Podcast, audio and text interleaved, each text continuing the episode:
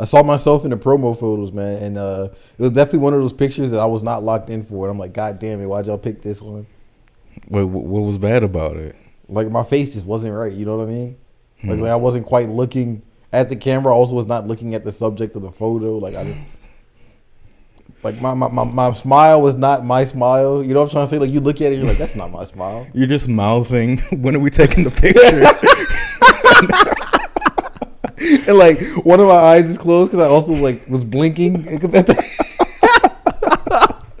Look, look, it's just- it's it's because the reason they put it up there. Everybody else, Mark, hard locked, bro, Damn. hard locked. Like because it's like we were taking a picture where like someone's holding the map and we're all looking at it, and I, all my class members. Are,